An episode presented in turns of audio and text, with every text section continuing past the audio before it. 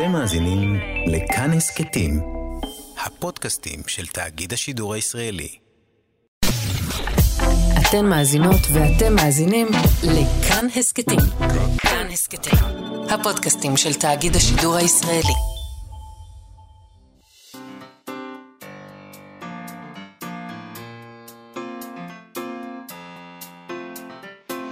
מה שכרוך. יובל אביבי ומה יעשה לה. שלום, צהריים טובים, אנחנו מה שכרוך, מגזין הספרות היומי של כאן תרבות. אנחנו כאן בכל יום ב-12 בצהריים, בשידור חי ב-104.9 או ב-105.3 FM. אפשר גם למצוא אותנו בהסכתים בכל שעה שתרצו. איתנו באולפן, על ההפקה, לי צדוק, שלום לי, על הביצוע הטכני, לאוניד איזקוב, שלום לאוניד. ושלום לך, יובל אביבי. שלום מאיה סלע, שמעת את החדשות? שמעתי. קשב רב. אה, היה משפט, והרשות הפלסטינית הפסידה. Mm-hmm. והיא תצטרך לפצות מורי דרך אה, ישראלים על פגיעה בהכנסתם. זה ממש מדהים. אבל זה קרה, מה, מה הם אמרו? בית משפט המחוזי בירושלים? במחוזי, במחוזי. אז אני שואל את עצמי, האם הם יערערו לבג"ץ? האם, האם הרשות הפלסטינית תגיד, אה, לא, לא, אנחנו, יש לנו עוד ערכאות לעבור לפני שאנחנו מכניסים את היד לכיס? כן, אני מניחה שהם יערערו לבג"ץ. המציאות במדינה הזאת, אני אומר, אנחנו תוכנית תקשיב, ספרות. אנחנו יוני עכשיו. הם גם אמרו שיש גשם מקומי עם סופות רעמים. אני לא יודעת, לא יודעת, לא יודעת, לא יודעת מה קורה. אה, אנחנו תוכנית ספרות, אבל אה, נדמה שמיותר הספרות. יש מציאות מופרכת. המציאות מאוד מאוד ספרותית. המציאות- זה- אנחנו... המציאות אולי היא- זה בגללנו, אגב, אני מרגישה כמו, אשמה. קצת כמו ספר של פבלו קצ'זיאן, שדיברנו Mm. איתו לאחרונה. אה, אתה מרגיש שיש נרטיב, אבל הכל מאוד כאוטי ומחושף. ומחושב. כן. טוב, בואי נעבור לספרות אם ככה. נדבר היום על דברים מאוד קונקרטיים, כן? על דברים רציניים של ספרות, ולא איזה סופות רעמים ביוני. שיעור ספרות, למשל. בזה יעסוק הכנס השנתי של החוג לספרות עברית והשוואתית. באוניברסיטת חיפה, הם, כל שנה הם עושים אה, כנס כזה, ויש נושא שמתחלף. הנושא הוא השנה- שיעור ספרות. נכון, שיעור ספרות, מרחב ייצוג ומשמעות. ידונו בשיעור ספרות בנקודת מבט פדגוגית, פוליטית, אבל גם בייצוגים שלו בתרבות, ונראה לי שבזה אנחנו נתמקד היום. אנחנו נדבר על זה עוד מעט עם דוקטור אייל בסן, ממארגני הכנס הזה, ומי שעומד בראש המושב שעוסק בייצוגים שלו בתרבות, בייצוגים של שיעור ספרות בתרבות. ונדבר גם עם חיה גלבוע שלנו, שקוראת אותנו לסדר. עם עוד סוגיה תלמודית, נדבר היום על משה רבנו שחוזר בזמן לשיעור, אנחנו נשארים בשיעורים, כן? נכון. לשיעור בבית המדרש, והוא לא מבין כלום. הוא חוזר לשמוע את רבי עקיבא. רבי עקיבא מדבר על uh, מה שקורה בעשרת הדיברות, נראה לי. כן. ומשה רבנו לא מבין מה... לא, הוא אומר, מה "נת- זה? נתתי משהו פשוט, מה סיבכתם? כן, מה אתם מדברים פה? יש שם אה, עשרה משפטים, אתם עכשיו פה... אה, מה אתה לא הבנת? לא כן, תרצח. כן. אתה- איך אתה יכול לפרש את זה? מה, על מה אתה מדבר? לא תרצח. כן, זה זה. שאלת אה, למה התכוון המשורר. בדיוק. אדם כותב שיר, ואז הוא מגיע לתיכון, והמורה לספרות אה, אומרת, לא, תשמעו, זה פיגורה של השאלה הלאומית. הוא אומר, לא, אני כתבתי על כישוף. נכון. מה השאלה הלאומית? נכון. מי המורה לספרות במשל הקטן הזה? אבל אתה יודע, אתה. כן. זה אני- ברור שאתה אני מורה יודע. לספרות, ואיזה יופי שאתה לא מורה לספרות. איזה מזל. זה מזל. של התלמידים. נכון. אני באמת הייתי יכול... היית יכול ליהנות מזה דווקא, יובל. לא הייתי צריך אפילו להתכונן לשיעור, אני רק הייתי מגיע ומתחיל עם פיגורות, בדיוק. וזהו, זה כבר משם היה לוקח זה את עצמו. הולך לבד. תשמעי, אה, תכף נדבר על זה ונרחיב על כך, אבל נתחיל עם הספריות הציבוריות בירושלים.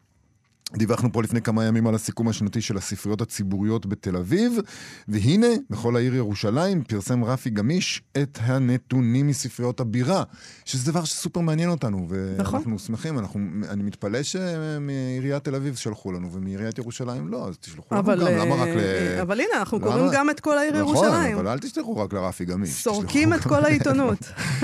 תשמעי, קודם כל, בירושלים יש 23 ספריות, לקראת סוף החודש צפויה להיפתח ספרייה נוספת, ה-24 במספר, בגבעה הצרפתית, ועד סוף השנה הזאת, 2023, ייפתחו עוד שתי ספריות עירוניות נוספות, נכון. שזה מדהים. במזרח העיר, לא סתם. במזרח העיר. המטרה היא לעודד קריאה בקרב תלמידי בית ספר במזרח, בתי ספר במזרח ירושלים, ועד לפתיחת הספריות האלה, עיריית ירושלים תפעיל בשבועות הקרובים ספרייה ניידת בשכונות מזרח העיר. יפה מאוד. נכון. אה, אני מאוד, אה, זה נחמד. ספרייה ניידת זה יפה, כן. אה, כן, שלחו תמונות.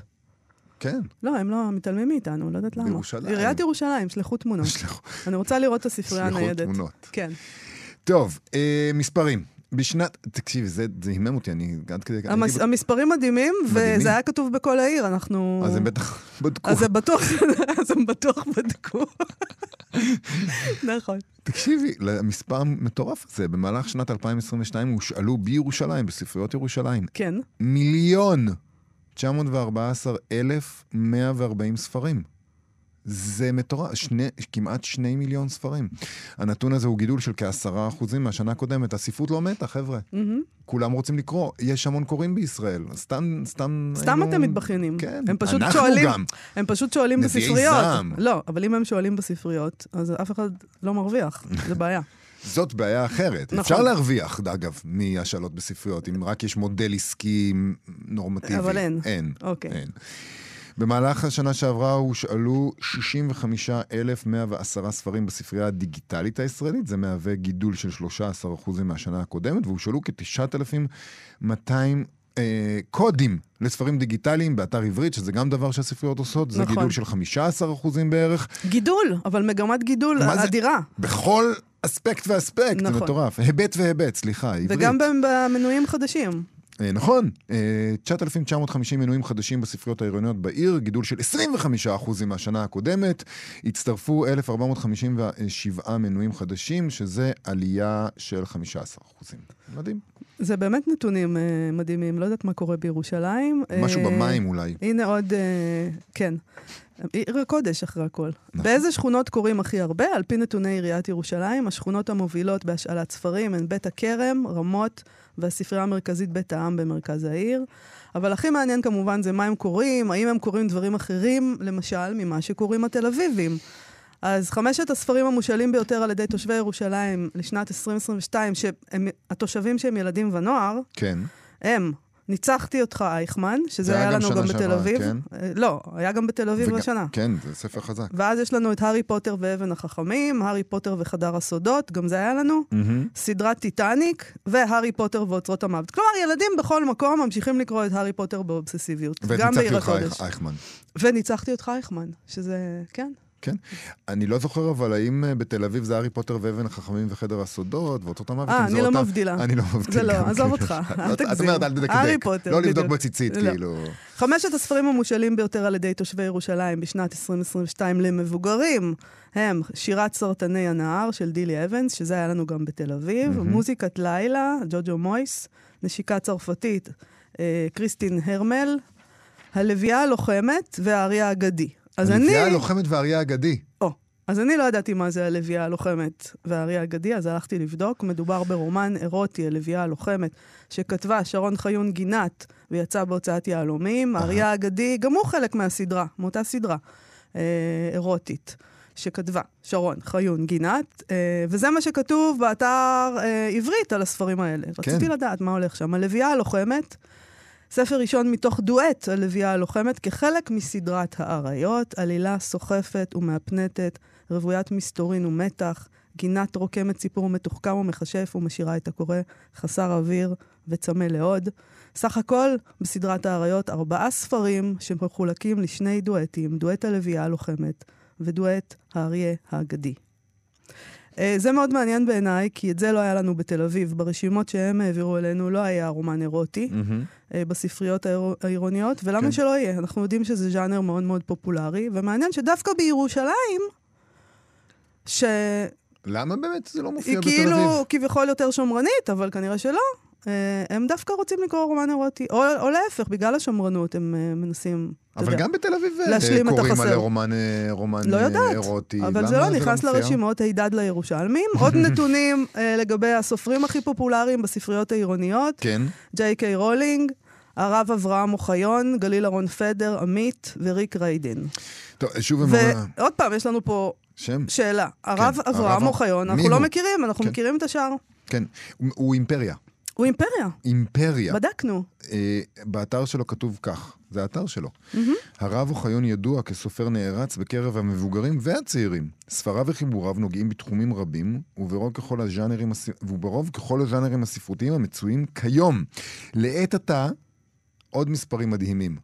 עומד יבול הספרים האדיר שלו על 530 במספר. הוא כתב, כן?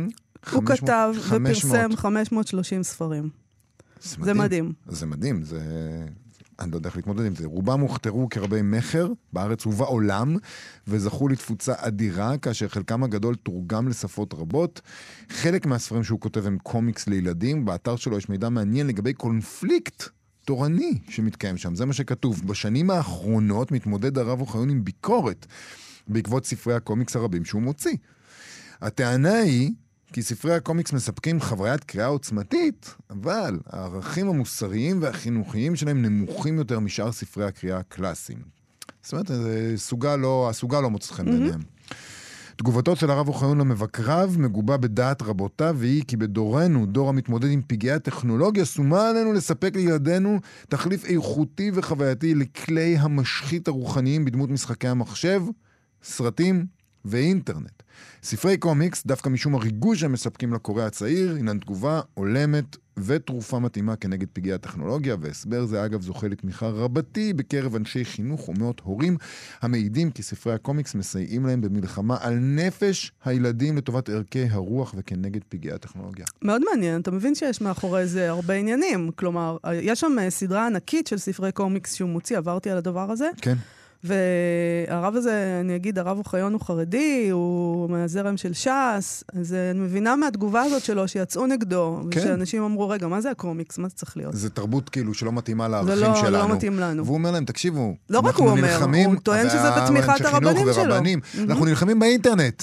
אנחנו כן. לא יכולים להציע רק מילים ורק אה, ערכים ודברים כאלה, חייבים לתת להם ריגוש. זה לא פעם. מאוד מעניין. עוד דבר מעניין, אה, 250 מספריו לפי האתר תורגמו לשפות שונות, אנגלית, צרפתית, יידיש, רוסית, ספרדית, פורטוגזית ופרסית.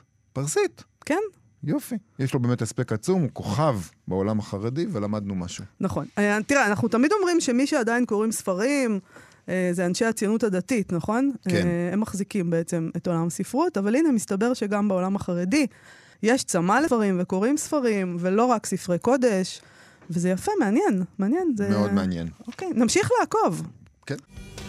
אנחנו, מה שכרוך בכאן תרבות, חזרנו אל השיעור בספרות. אה, צמד מילים שלאו דווקא מרמז טובות, גם למי שאוהב ספרות, אולי בעיקר למי שאוהב ספרות. אה, במיוחד, את יודעת, אם יש מורים שמאוד מאוד רוצים להסביר למה התכוון המשורר, ופיגורות, ולהגיד שמה שכתוב זה לא בהכרח מה שאומרים, וזה... אבל תמיד אנחנו אומרים את זה, תמיד אנחנו אומרים, מדברים בחמיצות על המורים לספרות, ואחר כך אנחנו גם אומרים, אני כן. כבר מכירה את זה, והמאזינים הקבועים שלנו יודעים שאני, עכשיו זה התפקיד שלי להגיד, אבל זה באמת, שהיו לי מורים נהדרים לספרות, נכון, ואז אתה אומר, כן, גם לי. נכון. אז למה תמיד אנחנו מציגים את זה בחמיצות? היו לי גם מורים מה, לא זה, טובים אנחנו, לספרות. אנחנו מרגישים את הצורך להיות לי, חמוצים? לא, הייתה לי מורה אחת לספרות מדהימה. Mm. והיו לי מורות, אה, בעיקר מורות, סליחה על המיזוגניה, אבל אצלי זה היה מורות, שלא היו פחות טובות. יש, אה, יש לי הייתה טובים. מורה לספרות נהדרת וגם מורה לספרות נהדר. יצא ככה, לא יודעת, יצא. תמיד, תמיד... אה, לא, אני מצטערת, אני מאוזנת. מרגישה לא נעים, אני מרגישה לא נעים ש... שזה היה בסדר, המורים לספרות, ותראה, תראה. ומה עם מתמטיקה? איך היו המורים שלך למתמטיקה? אז תראה, אני לא הצלחתי במתמטיקה, אז אני לא יודעת אם זה הם או אני. אין לי מושג. אני גם לא זוכרת את המורים שלי אני במתמטיקה. הצלחתי גם במתמטיקה המורים- וגם בספרות, אה, מאיה. כן, אתה אדם מאוד מאוד מוצלח פשוט. בגלל זה הגעת כל כך רחוק. אה, אני אגיד לך, תשמע, המורים לספרות שלי, כן. בתיכון, אני כן. חושבת עליהם לפעמים. כלומר, אני. אני נזכרת בהם לא מעט. גם אני, הם השפיעו על חיי. זה נכון. כן. אז uh, אני רוצה להגיד גם שבשנים שחלפו שמאז שאנחנו היינו ב, um, בתיכון, למדנו ספרות, גם קצת השתנה מעמד המורה לדעתי, ולא לטובה בהכרח. Mm. ויכול להיות שזה השפיע גם על הדימוי של איך נראה השיעור בספרות, המורה לספרות, אה, ובדיוק בדימוי הזה אה, עסקו בכנס השנתי של החוג לספרות עברית והשוואתית באוניברסיטת חיפה, שבמרכזו השנה, כמו שאמרנו, שיעור ספרות, מרחב ייצוג ומשמעות. אז הם ידברו שם גם על השיעור בספ... אה, בספרות מנקודת מבט פדגוגית, מבחינת מבט פוליט... מנקודת מבט פוליטית, וכאמור גם בייצוג של השיעור בספרות ובתרבות. זה מושב שבראשו יעמוד דוקטור אייל בסן. אה, הוא מלמד בחוג לספרות עברית והשוואתית באוניברסיטת חיפה. אה, ביחד עם פרופסור ורד לב כנען, הוא גם ארגן את כל הכנס הזה, ואיתו אנחנו עכשיו נדבר על כל זה. דוקטור אייל בסן, שלום. שלום, שלום, שלום יובל, שלום מאיה. אהלן. קודם כל, למה, למה בחרתם בשיעור בספרות כ... כנושא מרכזי לכנס השנה? מה, הוא, מה, מה עמד לנגד עיניכם? תראה, הניסיון שלנו בכנסים האלה הוא תמיד לבחור נושאים אה, שהם לא רק מעניינים, אלא יש להם גם איזו רלוונטיות או תהודה אקטואלית. אה, והכנס השנה, הבחירה של הנושא, שיעור בספרות, אה, נולד מתוך איזו הכרה שאנחנו נמצאים ברגע תרבותי מעניין במיוחד. ש... הרי בשנים האחרונות אנחנו שומעים כל הזמן, מכל הכיוונים, על מה שמכונה משבר מדעי הרוח, כן. משבר לימודי הספרות, ומשבר הספרות בכלל, שכבר לא קוראים, שגם ילדים ומבוגרים וסופרים וסופרות כבר אה, קוראים פחות, אם בכלל, ושוב ושוב עולות השאלות של למה בכלל ללמוד את זה, למה צריך אה, ללמוד ספרות, ומתוך, ה, אה, הייתי אומר, התודעה המשברית הזו, אנחנו אה, רוצים לחזור ולשאול, או לחשוב מחדש על האירוע הזה שהוא שיעור הספרות. ו- וכשאתה חושב. כשאתה חושב על שיעור כן. ספרות, אתה חושב על שיעור ספרות בתיכון או על שיעור ספרות באוניברסיטה, על מה שאתם עושים? גם וגם. אוקיי. גם וגם. אה, אני נוטה לחשוב על, על, על שיעור ספרות באוניברסיטה, כי זה מה שאני עושה באמת, אבל אה, כמו שדיברתם אה, לפני כן, אה, כולנו, יש לנו זיכרונות וחוויות ורשמים אה, משיעור הספרות אה, בתיכון, שהיה חוויה, שהיה חוויה. כן. רגע, אז בוא, היא אז בוא תצטרף. בוא תצטרף ל- ל- לעימות, השיעור שלך, הדימוי שלך, של השיעורים שלך בספרות בתיכון, טובים או רעים? המורים לספרות שלך שהיו בתיכון, אה, אתה זוכר אותם לטובה או לרעה? למען האמת, הדימוי שלי, הזיכרון שלי די ניטרליים. אני בתיכון התעניינתי הרבה יותר במתמטיקה אה, מאשר בספרות, מתמטיקה ופיזיקה, אה, והספרות היה משהו שאהבתי לקרוא, ועשיתי בו את הבגרות המינימלית. אה, אני נתפסתי לספרות ב- בשלב מאוחר יותר. מה קרה? למה עשית את התפנית הנוראית הזאת? תגיד, מה, מה השתבש? אני גם, ש... אני גם שואל את עצמי, אה, אני גם שואל את עצמי את השאלה הזאת. לא, אני, אני צוחק, אבל זו, זו תוכנית שבאמת... אני אגיד ככה, אני לפני אה, כמה שנים העברתי אה, הרצאה ש... בכנס בתל אביב, שקראתי לה ספרות הרסה את חיי, והיא דיברה בדיוק על, ה, על הדבר הזה של ההתאפסות לספרות ש, שמשתלטת על החיים. אז אצלי זה קרה אחרי התיכון, אה, אבל זה קרה. בוא נדבר רגע אז באמת על הייצוגים האלה שיופיעו אה, במושב שאתה עומד בראשו, ייצוגים של השיעור בספרות בתרבות, אה, בתרבות הפופולרית וגם בספרים. אה, מה קורה שם? איך, אה, איך, איך, מיוצגים, מוצגת? איך מיוצג השיעור בספרות? אמ, הייתי אומר, ב- ב- התשובה הפשוטה היא שקצת כמו שהצגתם את שיעור הספרות בדיון שלכם בהתחלה, בצורה אמביוולנטית, בצורה, בכל מיני צורות. חיוביות יותר וחיוביות פחות. אמ, ה- המושב שהתייחסת אליו, אה, שעוסק בייצוגי שיעור הספרות, הוא... אה, אה, תהיה בו הרצאה על אה, שיעור הספרות בראשית הרנסאנס, בהומניזם האיטלקי, אה, ועוד שלוש הרצאות על ספרות מאוד עכשווית, שעוסקת בשיעורי ספרות. אה, אצל אושן וונג, אצל אה, אה, מאיה ארד ומתן חרמוני, אה, ספרות שלנו, אה, בסדרה החוג לאנגלית אה, של נטפליקס. Mm, ו- וזה, וזה מעניין, אני מציין את זה כי זה מעניין לראות את המושקעות העכשווית באירוע הזה, במרחב של שיעור הספרות. עדיין זה משהו שהתרבות פונה אליו ומתעניינת בו ומושקעת בו, אבל זה, התופעה הזו היא חלק ממסורת ספרותית ארוכה, אה, לחשוב על כמה דוגמאות אה, בהקשר הזה. אבל, אבל הם, אולי החוג, השיעור ספרות אולי ב, עכשיו, אולי הוא מוצג כחבורת התימהונים האלה. נגיד, אם אני חושבת על החוג לאנגלית, זה- The Chair, נכון? אה, כן, אפשר. מה שקורה שם, אה, אז, אז זה כאילו מין התימהונים האלה שמתעסקים בדברים האלה, בספרות. זה, הם מעניינים, הם אינטלקטואלים, הם קצת מבריקים, אבל הם, אתה יודע, הם כל מיני דברים גם מיושנים. נכון, וגם אצל, גם אצל מאיה ארד וגם אצל אה, מתן חרמוני אה, זה מיוצג כך, זה- מיושן, זה, כמעט לא רלוונטי. נכון, אה, סוטה אבל קצת. אם אנחנו... קצת, כן. אצל מתן, בכל אופן, אני מניחה שאתה מדבר על שפילפוגל, שפילפוגל. כן, זה לא אני, זה יואב רונל בהרצאתו Mm. ידבר על זה בכנס, אבל כן. אבל, אבל אם לחזור לחוג לאנגלית, לסדרה The Chair, אז זה נכון מה שאת אומרת, אבל מה שמעניין גם שהשיעור הספרות מוצג שם כאתר שקורים בו דברים מאוד רלוונטיים ועכשוויים, אה, והוא מאוד טעון. אה, והרבה מהדינמיקה של התרבות האמריקאית, אבל גם שלנו, אה, של המלחמה על, על הקאנון, על, על מה קוראים ומה מיוצג ומה ראוי ולא ראוי ללמד, של תרבות הביטול, של אזהרות הטריגר, כל הרגישויות התרבותיות המאוד עכשוויות, המאוד רלוונטיות, כן. בניגוד לדימוי של שיעור הספרות, כל אלה, זה קורה שם, בשיעור הספרות דווקא, ולא בהכרח בשיעור המתמטיקה, נאמר. אבל, אבל למה אתה אה, חושב הם בחרו, נגיד ב... ב איך אמרת שקוראים לזה? ב-The Chair, אה, חוג לאנגלית בעברית, אוקיי? החוג כן. לאנגלית. למה הם בחרו בעצם בחוג לאנגלית, זאת אומרת, בחוג לספרות? אה, למה הם לא בחרו באמת בחוג לפיזיקה? אמ, תראי, זאת אחת מהשאלות שאנחנו ננסה לשאול או לברר בכנס, אבל אני חושב שבגלל, בדיוק אה, זה מתחבר למוטיבציה שלנו אמ, מאחורי הכנס הזה, שיש משהו מיוחד עדיין, משהו אמ, אה, יוצא דופן בשיעור הספרות, בניגוד לשיעור פיזיקה. זאת אומרת, שיעור הספרות עדיין כאן, למרות הכל, אף על פי כן, והוא עדיין מרחב שאנחנו מושקעים בו, הוא עדיין אירוע בעל משמעות. השאלה בין היתר, איזו משמעות?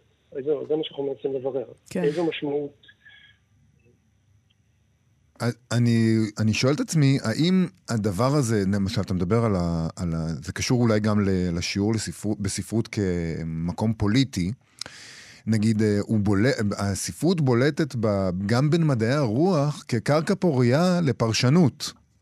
כשאתה קורא ספר, כשאתה תלמיד וקורא ספר, אתה מגלה בשיעור ספרות שאתה יכול להביע דר, דרך אותו ספר שני רעיונות שלכאורה סותרים זה את זה. זה לא יכול לקרות בדרך כלל בפיזיקה ובמתמטיקה, ואפילו לא לגמרי ככה בהיסטוריה ובפילוסופיה. בספרות אתה באמת, מה אומרים לנו? אתם יכולים, המוט המחבר, אתם יכולים לעשות מה שאתם רוצים. אתם רוצים להיות בעד תרבות הביטול? אתם תמצאו את זה בספר הזה. אתם רוצים להיות נגד תרבות הביטול? אתם תמצאו את זה באותו ספר. אתם תעשו בדיוק את הדברים האלה, ואולי הסוגיות שאתה דיברת עליהן בהקשר של החוג לספרות, אה, החוג לאנגלית, אה, המלחמה על הקאנון, תרבות הביטול, אזהרות הטריגר, זה יכול להתרחש בסיור הספרות בר... בצורה שהוא לא יכול להתרחש אפילו באף שיעור אחר במדעי הרוח. אולי, אני מציע. אני חושב שאני מסכים. אני חושב שאני מסכים, ו... ו... וזה... אה, זה מאוד נכון, זאת אומרת, הספרות יש לה איזה פוטנציאל מפעיל במובן הזה, אה, ש... שלמרות באמת כל הדיבור והאזהרות על מות הספרות, על חוסר רלוונטיות הספרות, על הידלדל, הידלדלות במעמדה של הקריאה, הספרות היא עדיין, הספרות, וכפועל יוצא שיעור הספרות, עדיין מין אירוע או חוויה או מפגש ש... שהוא מאוד פורה. הוא גם, הוא גם יכול להיות מסעיר, אנחנו פשוט לא מצליחים לשכנע בזה את האנשים, שזה בעצם מסעיר. אני לא יודעת את השיעור. הספרות זה דבר מסעיר פשוט. בואו, מה יש לכם? מה לא ברור? לגמרי. אבל את חושבת שאנחנו לא, אנחנו, אתם לא מצליחים לשכנע את האנשים? אני לא יודעת. העובדה. עצם העובדה שיש פודקאסט או תוכנית רדיו מוקדשת לספרות ומוספים ספרותיים ו... אומרת שהספרות כל. הזמן מספרים לנו שאתה יודע, אנשים פחות ופחות קוראים וכל הדבר הזה, ואנחנו לא מקשיבים לנו כמו לאופירה אסייג נגיד. אז... ואייל ברקוביץ'. אז אתה יודע. אבל הש... השאלה אם פודקאסט על פיזיקה ומתמטיקה ומדעי המחשב היה מושך היה יותר תופס. אנשים. לא יודעת. אני רוצה, אבל אה, אנחנו צריכים לסיים תכף, אני... סליחה, ואנחנו שואלים את עצמנו למה זה לא תופס, למה אנשים לא מבינים שזה מסעיר, הרבה מאוד תלוי במורה או במורה לספרות, וזה גם עניין, זה לא רק הדימוי של השיעור בספרות, אלא גם הדימוי של המורה לספרות, ואני רוצה לדבר איתך קצת אולי על דוגמאות מהספרות של דימויים של אנשים כאלה. זאת אומרת, איזה מין מורים מצוירים לנו בספרות? נכון, נכון. זו שאלה מצוינת, ואם אנחנו הולכים טיפה אחורה מה, מהדוגמאות המאוד עכשוויות שהזכרתי ושידענו בהן בכנס, אנחנו יכולים למצוא שורה ארוכה של, של דימויים של שיעורי ספרות ושל מורי ספרות. אה, נגיד אם אנחנו נשארים בתחום הספרות העברית, אני חושב על uh, הסיפור uh, נעימה ששון כותבת שירים של עמליה כהנא כרמון. כן. שזו דוגמה ל... uh, לדמותו של המורה המיתולוגי הנערץ, שהוא, שהוא איזשהו מושא של רגשות ושל איזו היקשרות מאוד אינטימית שמתרחשת אה, דרך הספרות וגם איזה דרך לחניכה, חניכה של הגיבורה אל העולם, אל עמדת, אה, עמדת הסובייקט הנשי שלה, וכל זה כתבו על זה הרבה, אבל אה, אה, זו דוגמה ל, לדרך אחת שמיוצג מיוצגת הפיגורה של, של המורה לספרות. מין דמות הרת גורל כזאת, קובעת גורלות, שמעצבת אותך לשנים, לטוב ולרע. בדיוק, דמות גדולה מהחיים ומשנת חיים. דמות טרנספורמטיבית, גם אצל מאיר שלו אנחנו מוצאים את התפיסה הזאת של המורה לספרות המיתולוגי, הגדול, המשפיע בצורה חסרת תקדים. כן. אה, יש גם דימויים אה, הפוכים, או אה, ייצוגים אה, הרבה יותר ביקורתיים או פחות אפירמטיביים של הספרות, אה, של, של הוראת הספרות. למשל, אה, אצל הרש בית יהושע, ברומן המאהב, אה, אני חושב על הסצנה באמת הנוגעת ללב, שבו הנער הערבי, נעים, אה, שמאלצים אותו בבית הספר ללמוד בעל פה את שיריו של ביאליק, אז הוא עושה איזה מין הופעה, מופע כזה, שבו הוא מדקלם את שיריו של ביאליק, כמין איזה דרך אה, להוכיח את שייכותו, את אה, הצלחתו כתלמיד, כאזרח. אה, ואני חושב שיהושע פה מתחבר לתפיסה אה, של, אה, תפיסה ביקורתית, של הוראת הספרות, של מערכת החינוך בכלל, כאתר שמרני, אה, אידיאולוגי, שתפקידו להכניס, להכניס אותנו, את התלמידים והתלמידות לתלם. אמ, זה גם משהו שקורה. אז זה באמת גם מחבר אותנו למושב אחר ש, אה, שיהיה בכנס, מושב שידבר על אה, הספרות, השיעור בספרות בנקודת מבט פוליטית. זה נשמע סופר סופר מרתק. דוקטור אייל בסן, אה, תודה רבה לך. זה יתקיים אה, מחר, נכון? מחר ומחרתיים הכנס הזה מתקיים. מחר ומחרתיים. מחר ומחרתיים, כולם כמובן מוזמנות ומוזמנים, ואפשר, אני חושב, למצוא את, ה... אפשר למצוא את התוכנית של הכנס באתר החוג לספרות עברית ההשוואתית. אם אתם עושים... באוניברסיטת חיפה. כן. באוניברסיטת חיפה. אם עושים גוגל אה, השיעור בספרות, הם ישר מוצאים את זה. אז uh, תודה רבה לך על השיחה הזאת, דוקטור אייל בסן. תודה רבה. תודה, להתראות. עכשיו, במה שכרוך, קוראת לסדר. מה שכרוך בכאן תרבות, חזרנו על פינת קוראת לסדר עם חיה גלבוע, שמדי שבוע עושה איתנו חברותה על סוגיות מהתלמוד. שלום חיה גלבוע. נכון, יובל ומאיה. שלום וברכה. אנחנו נשארים בתחומי בית הספר והשיעור עם סוגיה שעוסקת באופן שבו יצירה, ספרותית או לא, יוצאת מרשות היוצר והופכת לרכוש הקוראים והפרשנים. לפעמים הסופר בכלל לא ידע שהוא כזה. אנחנו כולנו, את מכירה את הסיפור הזה? אה, כולנו מכירים את זה, את האגדות האורבניות על הבת של הסופר. מספרים את זה על כל מיני סופרים, אני מכיר את זה על עגנון. אני מכירה את זה על עמיחי. את מכירה את זה על עמיחי? הסיפור הזה על הבת של הסופר המפורסם, שמגיע, או המשורר המפורסם, שמגיעה לבית הספר, והיום לומדים את היצירה של אבא שלה, mm. והיא הולכת הביתה עם שיעורי הבית, והיא נעזרת בו, ואז היא מקבלת ציון נמוך. כן, אומרים לה שהיא לא הבינה. עגנון ועמיחי לא הבינו את יצירתם, לא ענו נכון על השאלה למה נכון. התכוון המשורר. נכון. אז כל העסק הזה מתחיל בתלמוד, מתברר. נכון, נכון. אז ספרי לנו את הסיפור הזה, את הסוגיה הזאת. אז אנחנו אה, נקרא סוגיה שהיא ממוקמת במסכת מנחות, בתלמוד, והיא מתארת מסע בזמן. זאת אומרת, היא מספרת על אה, משה רבנו, שהוא בעצם מבקר בעתיד בבית המדרש של רבי עקיבא, והוא מבין לחרדתו שהוא לא מבין, הוא לא מבין מילה ממה שמדברים בבית המדרש ולומדים את התורה שלו. אז זה ככה המטה. אוקיי. Okay. אה, והסוגיה עצמה, אני אצלול לתוכה, היא נורא, היא נורא מעניינת. אמ, א', בגלל שאין לנו בתלמוד הרבה סיפורים על קפיצות בזמן. כן. יש אה, סיפור אחר על חוני המעגל, שגם סיפור מאוד דומה שמגיע לנקודה בעתיד, ושוב לא מזהים אותו, והטרגדיה של מה שקורה כשאת חושבת שאת על נצחית, ואת מבינה שאת לא. אבל uh, הסוגיה הזו היא ממש מספרת על משה, שהוא עולה למרום, מגיע לקבל את התורה מהאל, ורואה שאומנם האל סיים לכתוב אותה, אבל במקום לתת אותה למשה, הוא עסוק עכשיו במשהו שנראה למשה מאוד מאוד שולי, הוא מקשט את האותיות של התורה. אוקיי. Okay. עכשיו, למשה אין סבלנות, גם כי אנחנו אה, יודעים מההיסטוריה שאולי הוא מפחד שהעם שוב פעם יברח עד שהוא יחזור עם התורה, והוא מתחיל לזרז את האל. ואז האל, ממש רואים את זה נורא יפה בסוגיה, עונה לו בנחת, שאומנם התורה גמורה, אבל עכשיו הוא מקשט אותה, כי יש דמות שבעוד 1,300 שנה, כל איתור וקישוט קטן עתידה לדרוש עליו מדרש יפהפה. Mm. אז הוא עכשיו מתעכב בשביל הדמות העתידית. עכשיו, זה רגע מאוד אנושי ויפה, כי ממש את קוראת את הסוגיה ואת ממש יכולה לשמוע את העלבון של משה. גם כשהוא מבין שהוא לא לבד, שיש עוד דמויות עתידיות שהאל עומד או כבר מחבב, ושיש גם עוד דמויות שיהיו מאוד משמעותיות בהיסטוריה. הוא מקנא. הוא חווה את עצמו כמקנא, mm. בדיוק. וגם שבשבילן אה, מקשטים, ובשבילו לא אומרים לו, אתה נכון. יכולת לקבל את התורה ככה. אתה תמתין, אני מקשט נכון. בשביל רבי עקיבא. גם יכולת לקבל את התורה לא מקושטת, היית מקבל אותה סתם ככה. אנחנו מקשטים ועושים את זה יפה בשביל מישהו אחר. נכון, שהוא זה שניחן ביכולת לפרש. כן. זאת אומרת, משה כנראה, בדיוק כמו שאתה אומר, יובל, מבין משהו על עצמו גם. אבל אז הסוגיה ממשיכה והיא מספרת שברגע הזה משה מתעשת ואומר, אוקיי, אומר לאלוהים, אני רוצה לדעת מי המתחרה הזה שלי. ועכשיו אני אצטט קטע קטן מהסוגיה. אה, הסוגיה אומרת ככה, אמר משה לפניו, ריבונו של עולם, הראהו לי, כאילו אני רוצה לראות מי המתחרה שלי. אמר לו אלוהים, חזור לאחוריך. הלך וישב בסוף שמונה שורות ולא היה יודע מה הם אומרים. תשש כוחו.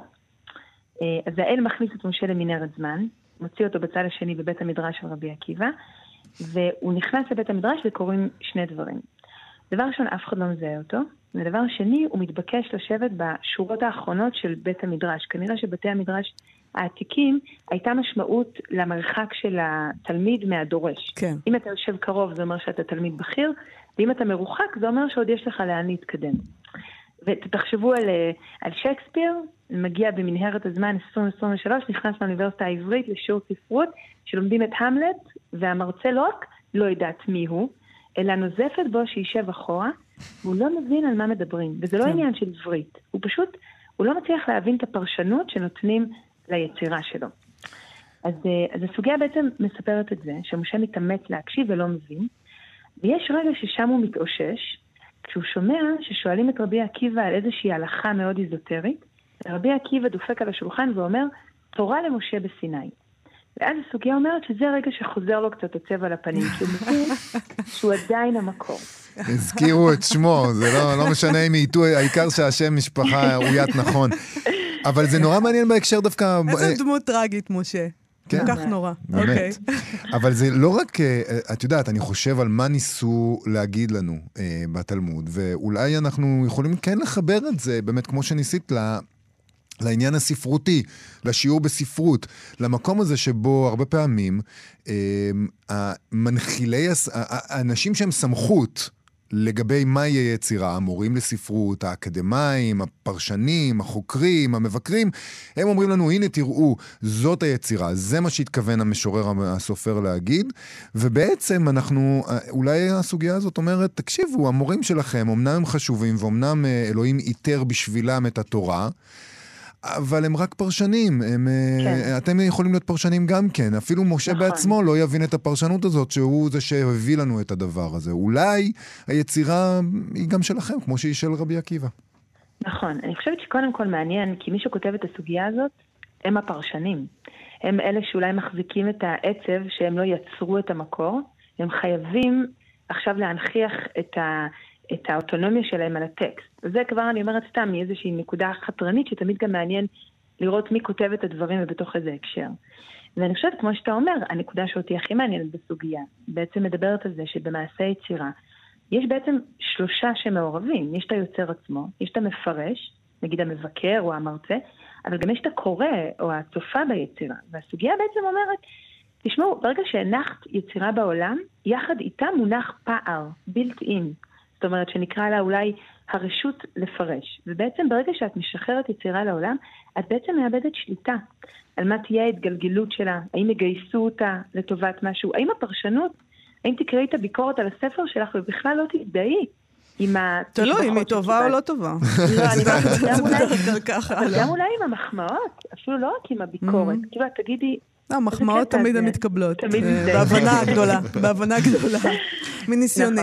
אבל את יודעת. אנחנו, אנחנו הרבה פעמים מדברים ב, בתוכנית הזאת, שלפעמים סופרים, ואפילו יש סופרים שהיו אה, מתראיינים כאן, ולפעמים סופרים לא מבינים בהכרח את כל מה שהם עשו, או את כל מה שפועל על הקורא, ויש חלקם אפילו מודים בזה, אומרים, וואו, לא חשבתי על הפרשנות הזאת, אני נורא שמח שאתה מביא את זה. זה לא אומר שזה לא ביצירה, זה רק אומר שהסופר או המחבר לא ידע שזה מה שהוא עושה. קשה יותר להגיד את זה כשמדובר על אה, יצירה אה, כמו התורה, נגיד. יצירה כן, אלוהית. אבל דווקא, כי למה? כי אנחנו לא מייחסים לה כביכול תת-מודע אנושי, כביכול. אבל אני כן, אני חושבת שמה שמעניין בתורה, בכלל, בכל החוכמה העתיקה הזאת, היא שהיא כן יכולה להיתפס אחרת בתוך כל הקשר תרבותי. והתורה הזאת, גם של משה, היא נקראת תורה שבעל פה. זאת אומרת, היא קצת כמו פולקלור. יש לה כל, כל פעם מי שמוסר אותה, הוא מוסר אותה לא כמו רשם קול, אלא היא עוברת בפילטר של אנשים, שבעצם גם הם בעצם מקשטים אותה קצת. וזה גם היופי, וזה גם הטרגדיה. כאילו היופי, כי כל דור יכול להפוך אותה לרלוונטית, כי הוא מפרש אותה בהתאם לחוויות העכשוויות.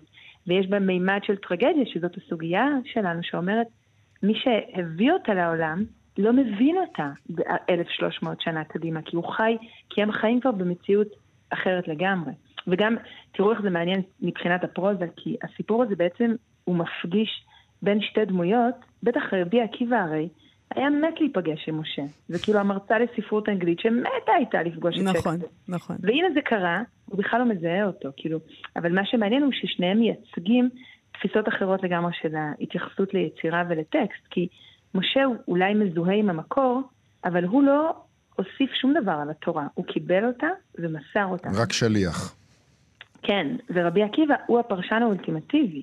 הפרשנות שלו קיבלה מקום כל כך דומיננטי במחשבה היהודית, שזה אפילו לפעמים מתעלה על המקור. אז זה מאוד מעניין להפגיש אותם, כי הם ממש, אה, הם שתי קצוות במקום. ומצד שני, את אומרת, זה טקסט שנכתב על ידי הפרשנים, אז משה עלול להרגיש, אוי, אני רק השליח, והפרשנים אומרים, אנחנו לא המקור, אנחנו רק נכון. אלה שמפרשים. כולם מרגישים בסופו של דבר באיזה נחיתות, וזה אולי אה, צריך להזכיר לנו. וואי, יובל, זה ממש פירוש יפה מה שאמרת. אבל אנחנו נכון. צריכים גם את זה וגם את זה. נכון. אנחנו זקוקים ל- אנחנו לשניהם. מתייחסים, אנחנו, ואנחנו הקוראים, הצד השלישי שהסברת עליו, אנחנו מתייחסים לשניהם כאל אה, הכרח ומשהו יותר גדול מאיתנו. הפרשנים והמקור, שניהם בשביל הקורא הם גדולים. אני- אה, מה הוויכוח פה? אתם מתווכחים על מי יותר נחות? אנחנו זקוקים לשניכם. נכון, נכון, נכון. חיה גלבוע, תודה רבה על הפינה הזאת. זה היה מאוד אה, מאוד מאוד מדע מעניין. תלמודי, מדע יפה. תלמודי, בדיוק. ריאליזם פנטסטי. תודה רבה לך על השיחה הזאת. תודה. תודה, להתראות. מה שכרוך בכאן תרבות, חזרנו, אנחנו מסיימים עם סטטוס ספרותי של ספריית בית אריאלה. אוי, כמה סמכים. זה לא קל לי.